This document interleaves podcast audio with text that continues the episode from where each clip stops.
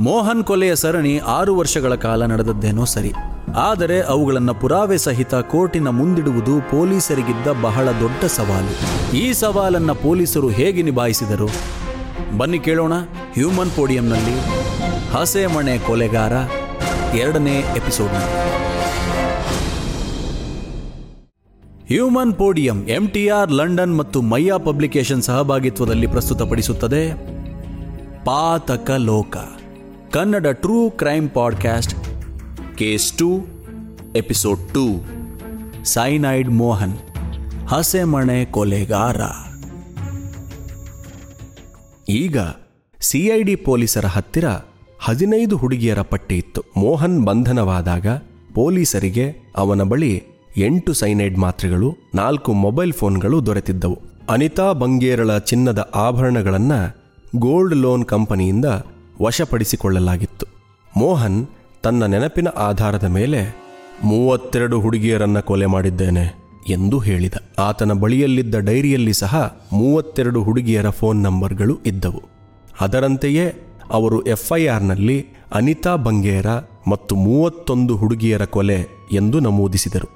ಆದರೆ ತನಿಖೆ ಮುಗಿಸಿದಾಗ ಇಪ್ಪತ್ತು ಕೇಸ್ಗಳಲ್ಲಿ ಮಾತ್ರ ಚಾರ್ಜ್ ಶೀಟ್ ದಾಖಲಿಸಲು ಸಾಧ್ಯವಾಯಿತು.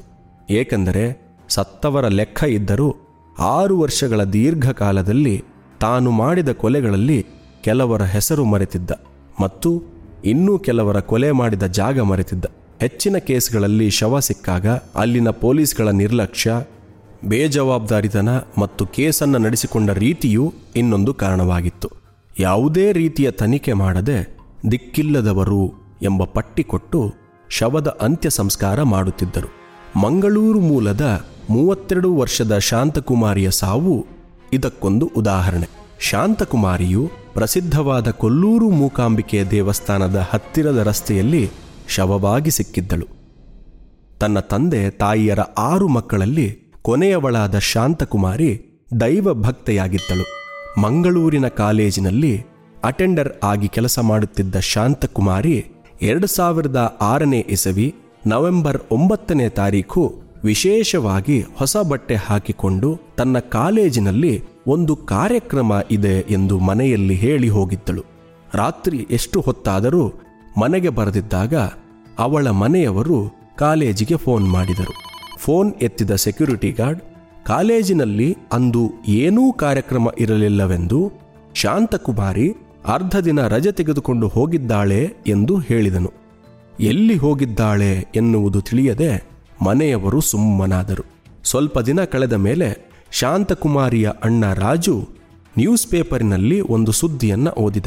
ಆ ವರದಿ ಪ್ರಕಾರ ಫಿಟ್ಸ್ ಬಂದು ಒಬ್ಬ ಹೆಂಗಸು ಕೊಲ್ಲೂರಿನ ದೇವಸ್ಥಾನದ ಬಳಿ ಸತ್ತಿರುವುದಾಗಿಯೂ ಆ ಹೆಂಗಸಿಗೆ ಏಡ್ಸ್ ಇತ್ತೆಂದು ಬರೆದಿತ್ತು. ಆಕೆಯನ್ನು ಕೊಲ್ಲೂರಿನ ಸ್ಮಶಾನದಲ್ಲಿ ಹೂಳಲಾಗಿದೆ ಎಂದು ವರದಿಯಾಗಿತ್ತು. ರಾಜು ಮತ್ತು ಅವನ ಸಂಬಂಧಿಕರು ಕೊಲ್ಲೂರಿಗೆ ಹೋಗಿ ಪೊಲೀಸರನ್ನ ಭೇಟಿ ಮಾಡಿದರು. ಅಲ್ಲಿದ್ದ ಬ್ಲೌಸ್, ಕಿವಿ ಓಲೆ ಮತ್ತು ವಾಚ್ ಶಾಂತಕುಮಾರಿಗೆ ಸೇರಿದ್ದು ಎಂದು ಗುರುತು ಹಿಡಿದರು. ತನ್ನ ತಂಗಿಗೆ ಏಡ್ಸ್ ಇತ್ತು ಎನ್ನುವುದನ್ನು ಪೇಪರ್ನಲ್ಲಿ ಯಾರು ಬರೆದದ್ದು ಮತ್ತು ಅವಳಿಗೆ ಏಡ್ಸ್ ಇತ್ತು ಎನ್ನುವುದನ್ನು ಪೊಲೀಸರಿಗೆ ಯಾವ ಡಾಕ್ಟರ್ ಹೇಳಿದ್ದರು ಎಂದು ರಾಜು ಗಲಾಟೆ ಮಾಡಿದ.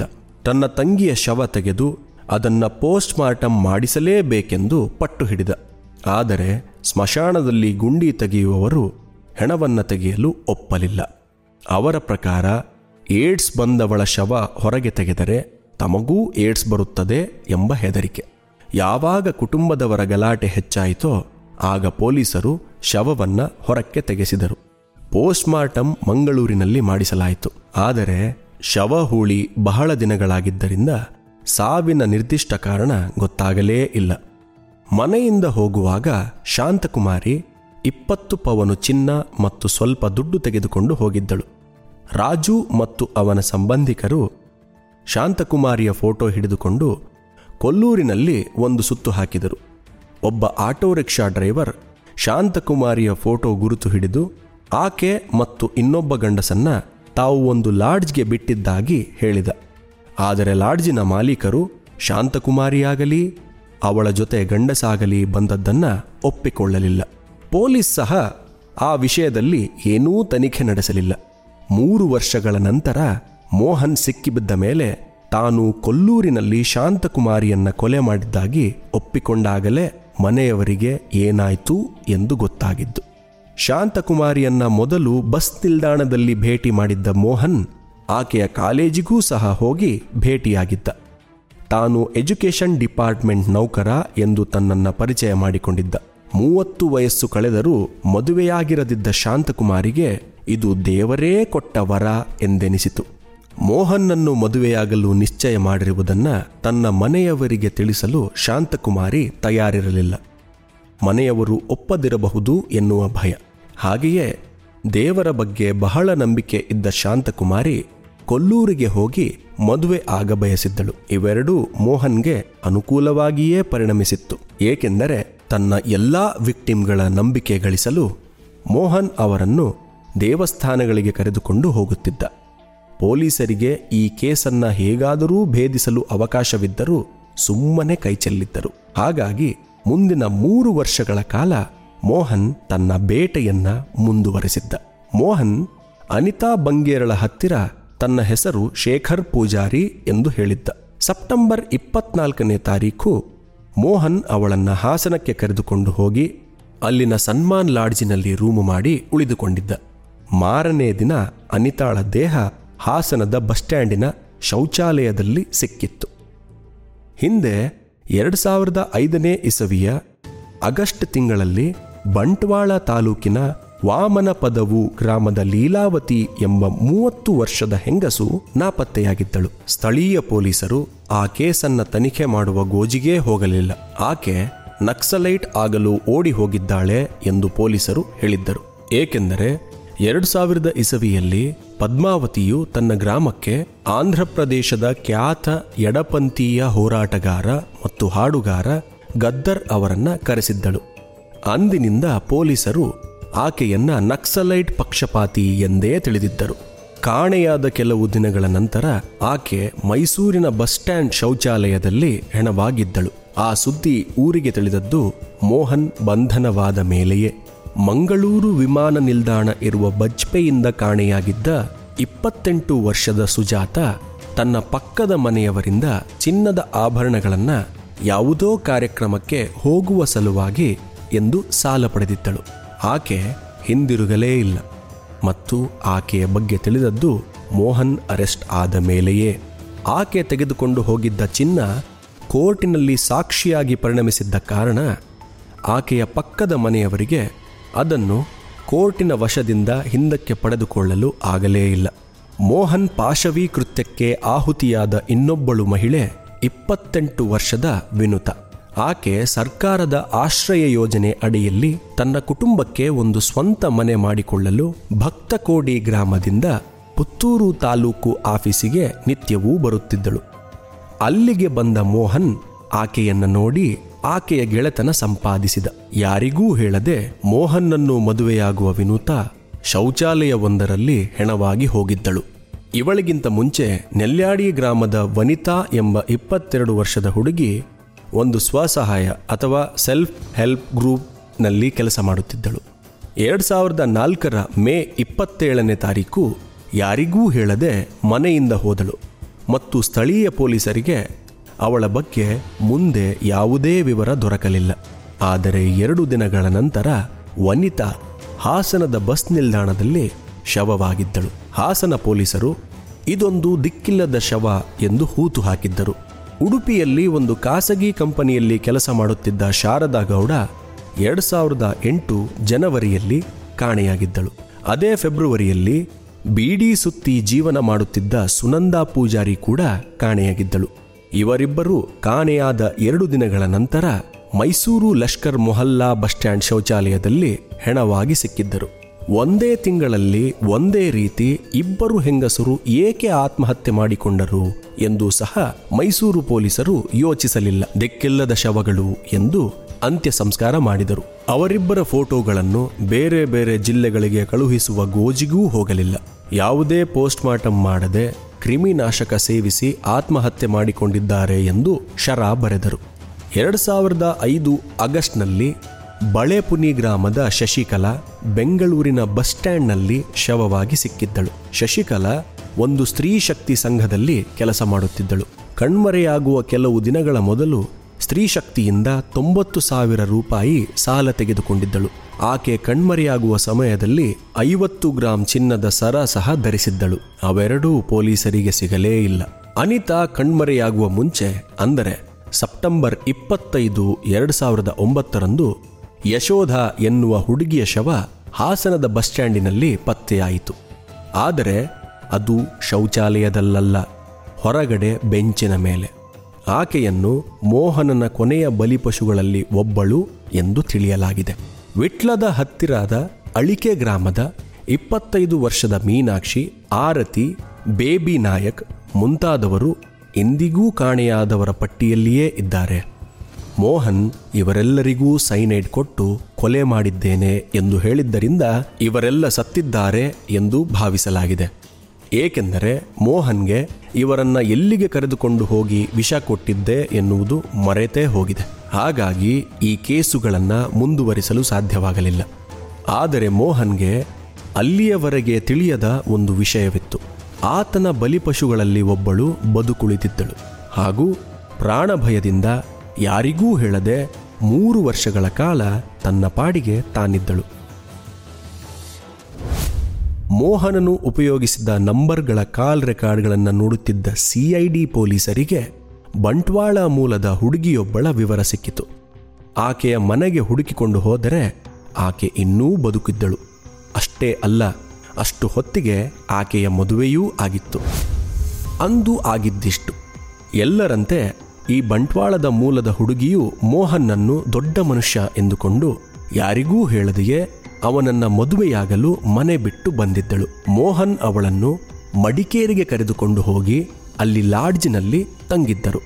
ಯಥಾ ಪ್ರಕಾರ ಮಾರನೇ ದಿನ ಬೆಳಿಗ್ಗೆ ಮೋಹನನ್ನು ಆ ಯುವತಿಗೂ ಸಹ ಗರ್ಭನಿರೋಧಕ ಎಂದು ಸೈನೈಡ್ ಮಾತ್ರೆ ಕೊಟ್ಟು ಮಡಿಕೇರಿ ಬಸ್ ಸ್ಟ್ಯಾಂಡಿನ ಶೌಚಾಲಯಕ್ಕೆ ಕಳುಹಿಸಿದ. ಆ ಮಾತ್ರೆಯನ್ನು ನುಂಗುವ ಮೊದಲು ಆ ಹುಡುಗಿ ಅದನ್ನ ನೆಕ್ಕಿ ನೋಡಿದಳು. ಒಂದೆರಡು ನಿಮಿಷಗಳ ಬಳಿಕ ತೂರಾಡುತ್ತಾ ಶೌಚಾಲಯದಿಂದ ಹೊರಕ್ಕೆ ಬಂದು ಪ್ರಜ್ಞೆ ತಪ್ಪಿ ಬಿದ್ದಳು. ಆಕೆ ಸತ್ತಳೆಂದೇ ಭಾವಿಸಿದ ಮೋಹನ್ ಲಾಡ್ಜಿಗೆ ಹೋಗಿ ರೂಮು ಖಾಲಿ ಮಾಡಿ ಆಕೆಯ ವಸ್ತುಗಳನ್ನೂ ಪ್ಯಾಕ್ ಮಾಡಿಕೊಂಡು ಮಂಗಳೂರಿಗೆ ವಾಪಸ್ಸಾದ ಆದರೆ ಜನಗಳು ಅವಳನ್ನು ಮಡಿಕೇರಿಯ ಆಸ್ಪತ್ರೆಗೆ ಸೇರಿಸಿದ್ದರು. ಐದು ದಿನಗಳ ಬಳಿಕ ಆಕೆ ಚೇತರಿಸಿಕೊಂಡಳು. ಆಕೆಗೆ ಪ್ರಾಣ ಭಯ ಎಷ್ಟು ಕಾಡಿತ್ತೆಂದರೆ ಮೋಹನನ ವಿಷಯವಾಗಲಿ ಅಥವಾ ತಾನು ನೆಕ್ಕಿ ನೋಡಿದ ಮಾತ್ರೆ ವಿಷಯವನ್ನಾಗಲಿ ಯಾರಿಗೂ ಹೇಳಲಿಲ್ಲ. ಸ್ವಲ್ಪ ಚೇತರಿಸಿಕೊಂಡ ನಂತರ ಆಸ್ಪತ್ರೆಯ ನರ್ಸ್ಗಳು ಕೊಟ್ಟ ದುಡ್ಡಿನಲ್ಲಿ ಬಂಟ್ವಾಳಕ್ಕೆ ಬಂದು ತಲುಪಿದಳು. ಅದಾದ ಕೆಲವು ತಿಂಗಳುಗಳಲ್ಲಿ ಅವಳ ಮದುವೆಯೂ ಆಗಿತ್ತು. ಸಿಐಡಿ ಪೊಲೀಸರಿಗೆ ಪರಿಸ್ಥಿತಿಯ ಗಂಭೀರತೆ ಅರಿವಾಯಿತು. ಅವರು ನಿಧಾನವಾಗಿ ಆ ಮಹಿಳೆಯನ್ನು ಸಂಪರ್ಕಿಸಿ ಎಲ್ಲಾ ವಿಷಯಗಳನ್ನು ಅವಳ ಹತ್ತಿರ ಚರ್ಚಿಸಿದರು. ಆಕೆಯ ಐಡೆಂಟಿಟಿ ಗೌಪ್ಯವಾಗಿ ಇಡುವುದಾಗಿ ಮಾತುಕೊಟ್ಟು ಈ ವಿಷಯ ಆಕೆಯ ಅಥವಾ ಆಕೆಯ ಗಂಡನ ಮನೆಯವರಿಗೆ ಸಹ ತಿಳಿಯದಂತೆ ನೋಡಿಕೊಳ್ಳುವುದಾಗಿ ಮಾತು ಕೊಟ್ಟರು. ಆಗ ಆಕೆ ಇನ್ ಕ್ಯಾಮರಾ ವಿಟ್ನೆಸ್ ಆಗಲು ಒಪ್ಪಿಕೊಂಡಳು. ಮುಂದೆ ಮೋಹನ್ ವಿರುದ್ಧ ಪ್ರಮುಖ ಸಾಕ್ಷಿಯಾದ ಆ ಮಹಿಳೆ ಅವನಿಗೆ ಕೋರ್ಟಿನಲ್ಲಿ ಶಿಕ್ಷೆಯಾಗುವಂತೆ ಸಾಕ್ಷಿ ನುಡಿದಳು. ಮುಂದೆ ಕೋರ್ಟಿನಲ್ಲಿ ಪೊಲೀಸರು ಇಪ್ಪತ್ತು ಕೊಲೆಗಳ ಸಂಬಂಧದಲ್ಲಿ ಮೋಹನ್ ವಿರುದ್ಧ ಚಾರ್ಜ್ ಶೀಟ್ ಹಾಕಿದರು. ಕೋರ್ಟಿನಲ್ಲಿ ಮೋಹನ್ ತನ್ನ ಕೇಸನ್ನ ತಾನೇ ವಾದಿಸಲು ಆರಂಭಿಸಿದ. ಮೊದಲು ಮೂವತ್ತೆರಡು ಕೊಲೆಗಳನ್ನು ಮಾಡಿರುವುದಾಗಿ ಒಪ್ಪಿಕೊಂಡಿದ್ದ ಮೋಹನ್ ಕೋರ್ಟಿನಲ್ಲಿ ತಾನು ಯಾವುದೇ ಕೊಲೆಗಳನ್ನು ಮಾಡಿಲ್ಲ ಎಂದು ವಾದಿಸಿದ. ಅವನ ಪ್ರಕಾರ ಪೊಲೀಸ್ ಹೇಳಿದ ಇಪ್ಪತ್ತು ಹುಡುಗಿಯರು ತನ್ನನ್ನು ಮದುವೆಯಾಗಲು ಸಾಧ್ಯವಾಗಲಿಲ್ಲ ಎಂಬ ಬೇಸರದಲ್ಲಿ ಸೈನೈಡ್ ತಿಂದು ಆತ್ಮಹತ್ಯೆ ಮಾಡಿಕೊಂಡಿದ್ದಾರೆ. ಕೇಸಿನ ಚಾರ್ಜ್ ಶೀಟ್ ಹಾಕುವ ಸಮಯದಲ್ಲಿ ಸಿಐಡಿ ಪೊಲೀಸರು ಮೋಹನ್ಗೆ ಸೈನೈಡ್ ಮಾರಿದ್ದ ಅಬ್ದುಲ್ ಸಲೀಮನ ಹೇಳಿಕೆಯನ್ನು ಮ್ಯಾಜಿಸ್ಟ್ರೇಟ್ ಸಮ್ಮುಖದಲ್ಲಿ ಮಾಡಿಸಿದ್ದರು. ಆಗ ಮೋಹನ್, ಚಿನ್ನದ ವ್ಯಾಪಾರಿ ಎಂದು ತಿಳಿದು ತಾನು ಹಲವು ಬಾರಿ ಅವನಿಗೆ ಸೈನೈಡ್ ಮಾರಿದ್ದೆ ಎಂದು ಸಲೀಂ ಹೇಳಿಕೆ ಕೊಟ್ಟಿದ್ದ. ಲೈಸೆನ್ಸ್ ಇಲ್ಲದೆ ಸೈನೈಡ್ ಮಾರಾಟ ಮಾಡಿದ್ದಕ್ಕೆ ಪೊಲೀಸರು ಸಲೀಂನನ್ನು ಸಹ ಬಂಧಿಸಿದ್ದರು. ಮುಂದೆ ಕೋರ್ಟಿನಲ್ಲಿ ಸಾಕ್ಷಿ ಹೇಳುವಾಗ ಸಲೀಂ ಉಲ್ಟಾ ಹೊಡೆದಿದ್ದ. ತಾನು ಸೈನೈಡ್ ಮಾರಲೇ ಇಲ್ಲ ಎಂದು ವಾದಿಸಿದ. ಆದರೆ ಕೋರ್ಟ್ ಅವನ ಹೇಳಿಕೆಯನ್ನು ಪರಿಗಣಿಸದೆ ಆತನು ಮೊದಲು ಮ್ಯಾಜಿಸ್ಟ್ರೇಟ್ ಮುಂದೆ ನೀಡಿದ ಹೇಳಿಕೆಯನ್ನೇ ಸಾಕ್ಷಿ ಎಂದು ಪರಿಗಣಿಸಿತು. ಸಿಐಡಿ ಪೊಲೀಸರಿಗೆ ಸಿಕ್ಕಿದ ಇನ್ನೊಂದು ಸಾಕ್ಷಿ ಎಂದರೆ ಮಂಗಳೂರಿನ ಸಮೀಪದಲ್ಲಿದ್ದ ಅನ್ನಪೂರ್ಣೇಶ್ವರಿ ದೇವಸ್ಥಾನದ ಅರ್ಚಕರಾದ ಈಶ್ವರ್ ಭಟ್. ಯಾವಾಗ ಅನಿತಾ ಬಂಗೇರ ಕೇಸ್ ಮೀಡಿಯಾಗಳಲ್ಲಿ ಬರಲು ಆರಂಭವಾಯಿತೋ, ಮೋಹನ್ ಈ ದೇವಸ್ಥಾನಕ್ಕೆ ಬಂದು ಈಶ್ವರ್ ಭಟ್ಟರನ್ನು ಒಂದು ವಿಶೇಷ ಪೂಜೆ ಮಾಡಲು ಕೇಳಿಕೊಂಡ. ತಾನು ಒಂದು ಮಹಿಳೆಯ ಕೊಲೆ ಮಾಡಿರುವುದಾಗಿಯೂ ಆ ಕೊಲೆಯ ಪಾಪ ತನ್ನನ್ನು ಬಿಟ್ಟು ಹೋಗಲು ಅನ್ನಪೂರ್ಣೇಶ್ವರಿ ದೇವಿಗೆ ಒಂದು ವಿಶೇಷ ಪೂಜೆ ಮಾಡಬೇಕೆಂದು ಕೇಳಿಕೊಂಡ.